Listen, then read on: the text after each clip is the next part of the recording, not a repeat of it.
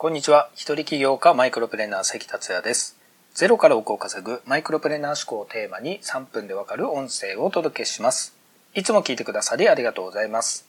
今回のテーマは、覚悟があれば全てうまくいくをお届けします。ちょっと強めの話になるかもしれませんが、本気で人生を変えたいという方に少しでも響いたら嬉しく思います。僕が引きこもりから脱して、リアルで人に会い始めた頃に次の質問をよく受けてました。関さんはなぜ成功できたんですか？関さんはどうやってどん底から這い上がったんですか？これらの質問に答えているうちに分かったことがあったので、それをシェアしたいと思います。24歳の時、自分の人生の舵は自分で取るという成功の道を選びました。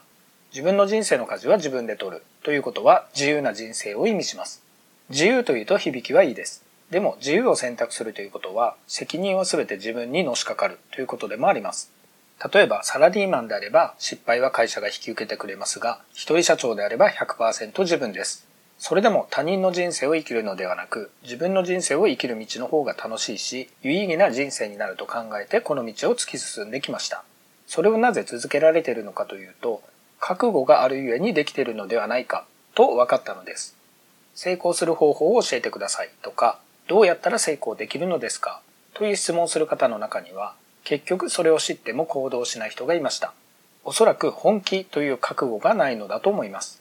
というのも、本気で成功したいという人は、そもそも質問の前に、ある程度は自分で調べて、すでに何かしら動いている人だからです。次の状況を本気で想像してほしいのです。生きるか死ぬかの選択を迫られている。明日のご飯がどうなるかの瀬戸際。残された余命があと1週間。もしこのような心境になればどうでしょうかほとんどの人は必死に考え行動することでしょう。もし自分が明日死ぬと分かっていたら、または愛する人が死ぬことが分かっていたら、今行動できないと思っている理由や悩みが大したことのないようなものになるでしょう。本当に成功したいのであれば、覚悟を決める必要があります。とはいえ、何を覚悟したらいいのかわからないという人もいると思います。そこでお伝えしたいことに代償があります。代償の意味は、目的を達するために犠牲にしたり失ったりするものです。成功したいのであれば、まずは何を代償として覚悟できるかにあります。今のまま成功しようとすることは何も犠牲にしたことになりません。そこで最後にお勧めしたいことがあります。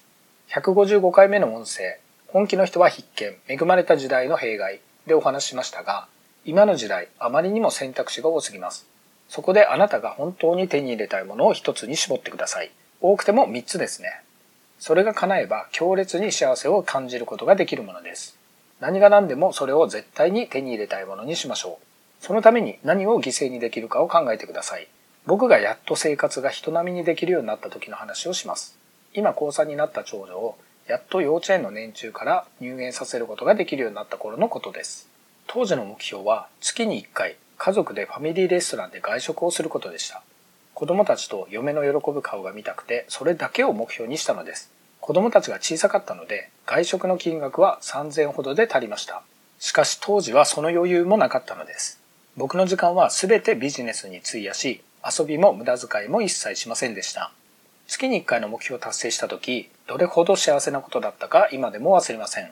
なお、犠牲という言葉を使いましたが、得るものの幸せの大きさと比べたら、犠牲なんて本当に本当に小さいものです。あなたが最高の幸せを手に入れられることを期待しています。